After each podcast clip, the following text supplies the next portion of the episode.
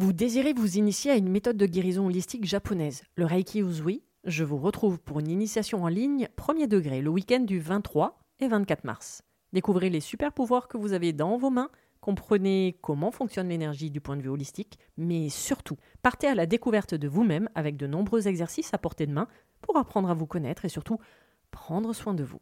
Réservez votre place sur mon site internet www.véroniquetoraisin.fr, le lien est dans le descriptif.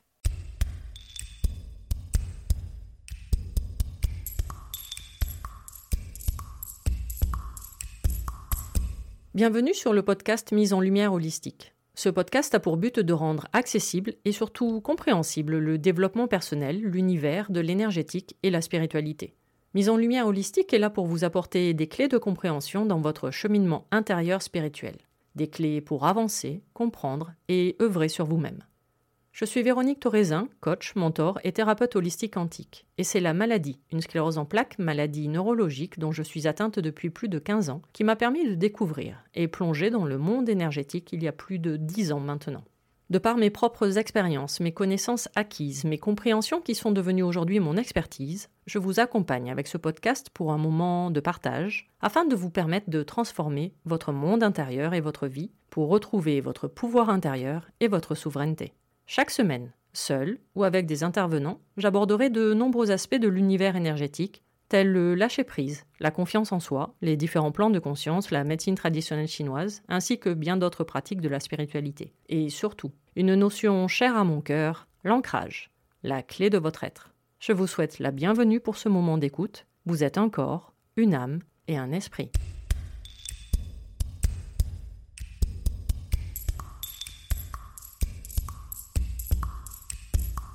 Bonjour et bienvenue pour cet épisode numéro 20 du podcast Mise en lumière holistique. Aujourd'hui, je vais vous parler des blessures émotionnelles de l'âme, dites les blessures de l'enfant intérieur.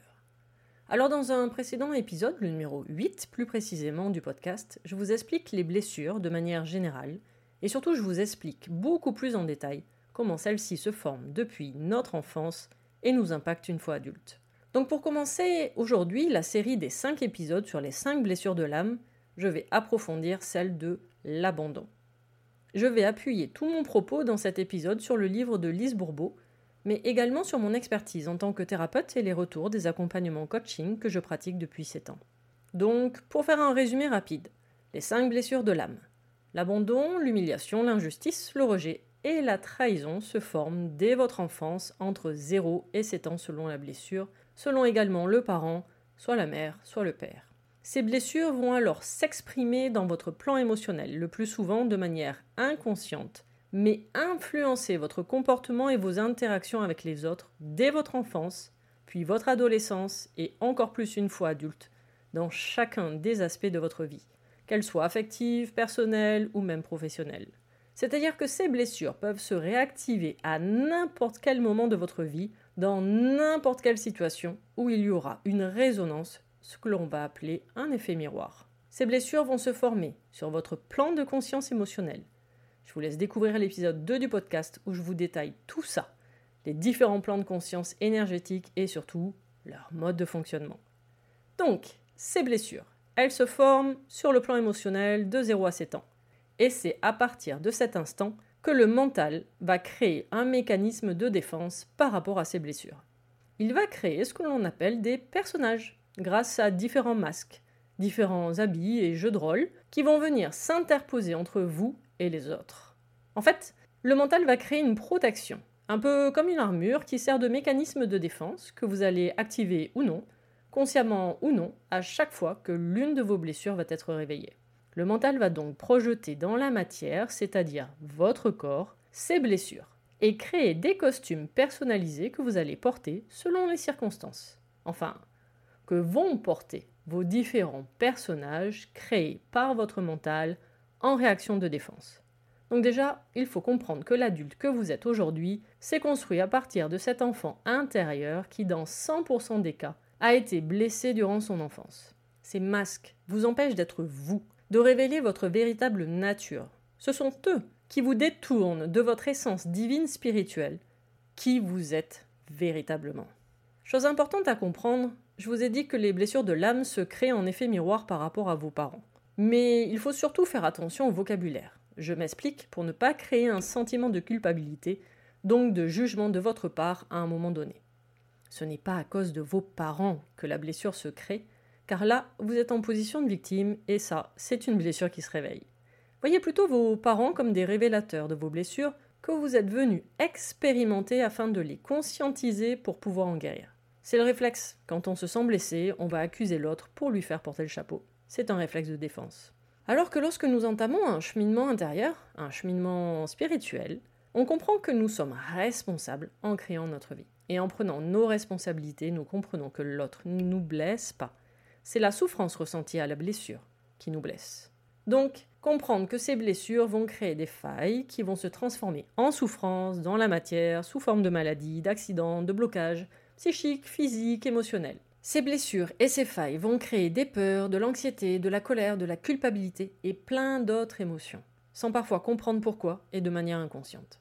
Ou vous pouvez même avoir la sensation de revivre toujours la même situation, les mêmes événements en boucle et en boucle. Et effectivement, c'est bien le cas.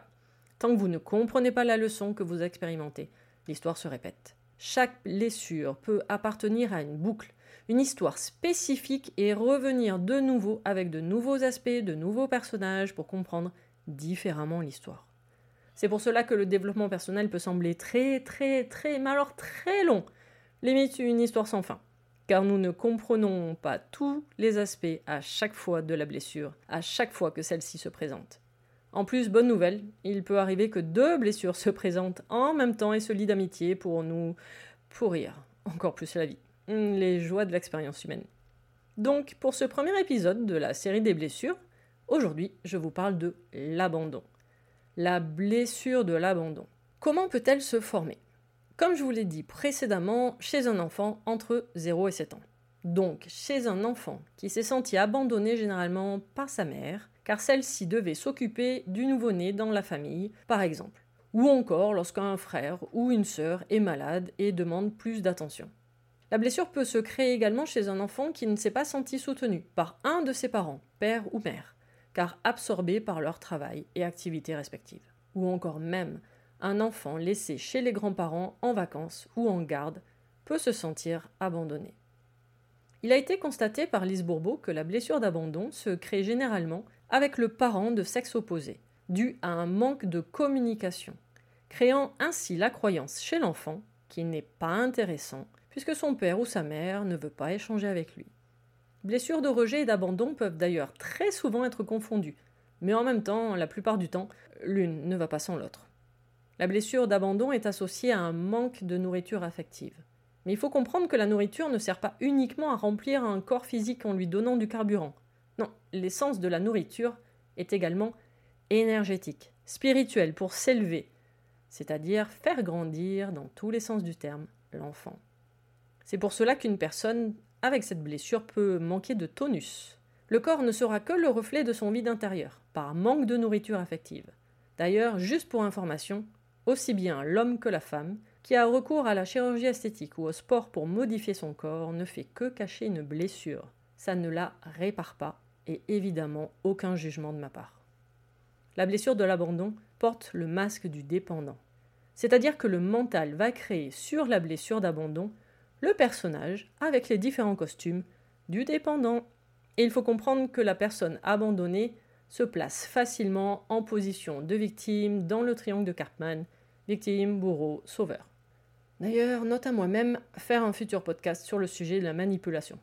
Alors, position de victime jusqu'à même se retrouver dans des situations improbables, se créer des problématiques ou encore une maladie pour uniquement avoir de l'attention.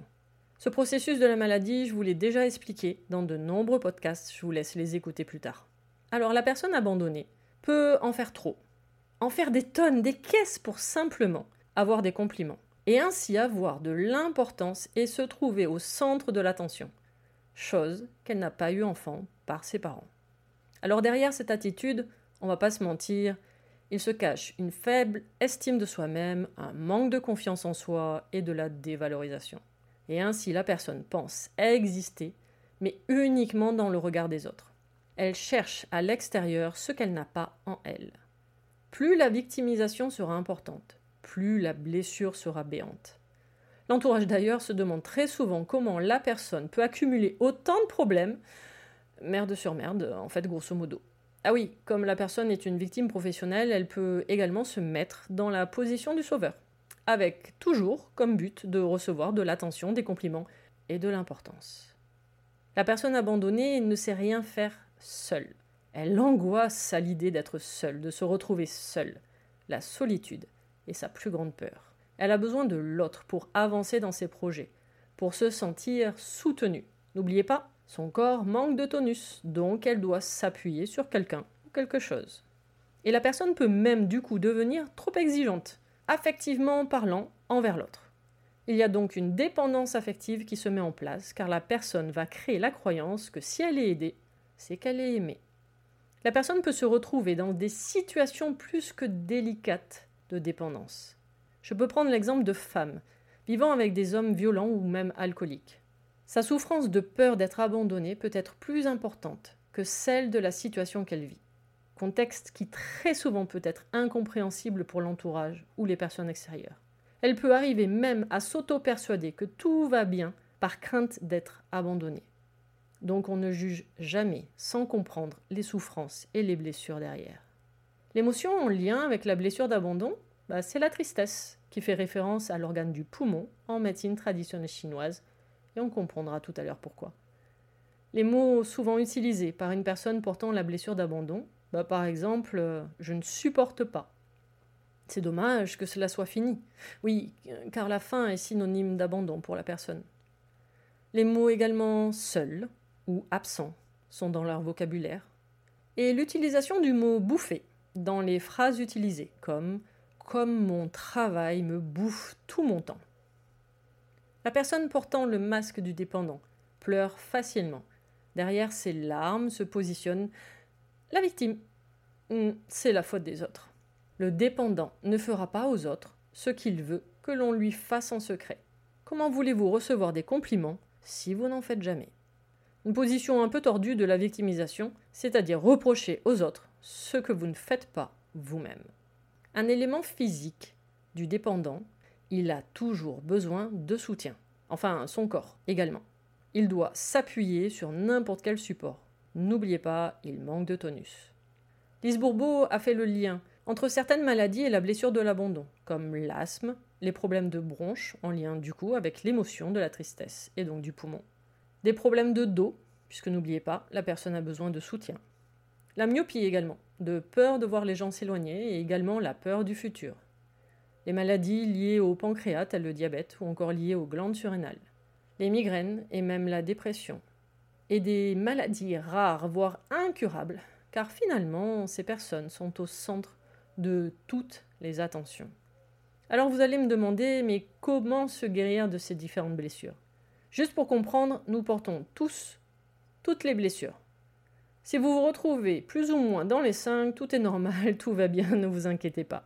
C'est juste qu'une, allez, peut-être deux blessures vont être prédominantes à un moment donné de votre vie, dans un cycle ou dans une boucle. Et que c'est cette blessure à cet instant que vous devez mettre en lumière. Comment? En enlevant les masques, pour abaisser la souffrance que la blessure occasionne mettre en lumière ses propres fonctionnements, croyances et programmes, les reconnaître et surtout les accepter pour les laisser partir. L'intention de s'en libérer plutôt que de s'y accrocher.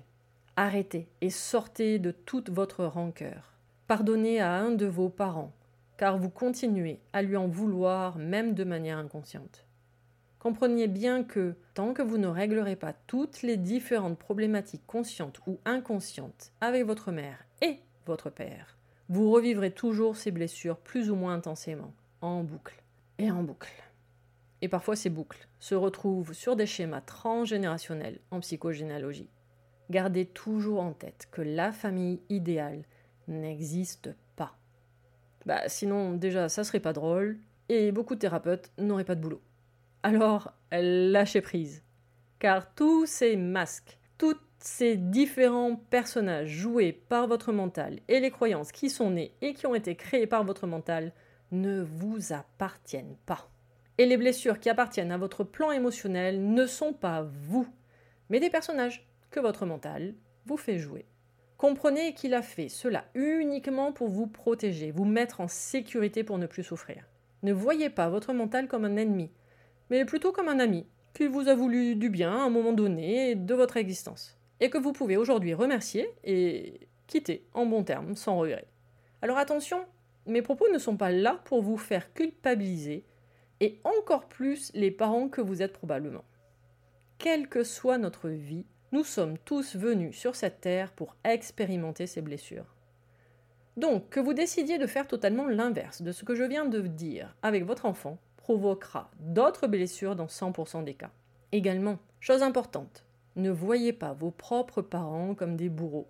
Voyez-les avec vos yeux d'adultes en pleine réparation, en vous disant qu'ils ont fait comme ils ont pu à l'époque avec leurs moyens du bord et leurs connaissances lors de votre enfance. Et n'oubliez pas, la culpabilité est tout simplement du jugement de la part de votre mental. Alors, sincèrement, lâchez-vous la grappe et vivez. Comprenez juste que ces blessures font partie intégrante de l'expérience. Par contre, ne pas prendre conscience de ces blessures, continuer de les nier, de les cacher sous le tapis, voire limite à double tour dans le coffre-fort, ne fait que renforcer votre souffrance psychique et physique et vous ne faites que retarder votre reconnexion à la spiritualité, c'est-à-dire à votre être véritable, qui vous êtes véritablement sans masque et sans blessure.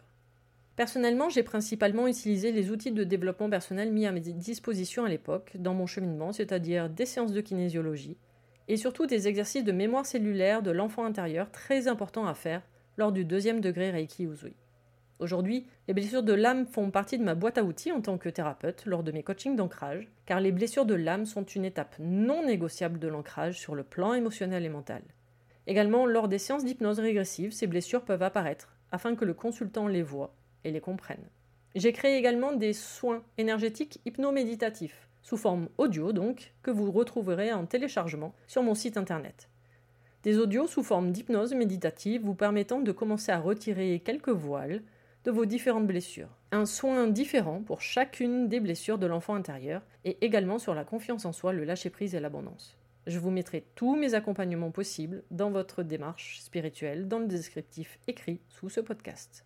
Cet épisode sur les blessures de l'âme et sa blessure de l'abandon est maintenant terminé. Je tenais à vous remercier d'avoir pris le temps de m'écouter pour ce premier épisode de la série des 5 blessures. La semaine prochaine, je vous parlerai humiliation. Vous pouvez écouter tous les autres épisodes sur les différentes plateformes d'écoute ainsi que sur ma chaîne YouTube. Retrouvez-moi sur Instagram également où je partage mon expertise au quotidien et toutes mes prestations, coaching, initiation Reiki en ligne ou même les soins audio quantiques sur mon site internet www.lesclésdelame.fr. Tous les liens pour me retrouver seront mis dans le descriptif de l'épisode. À vos prochaines écoutes, à nos prochaines aventures, merveilleux moments à vous et à très vite dans un prochain épisode.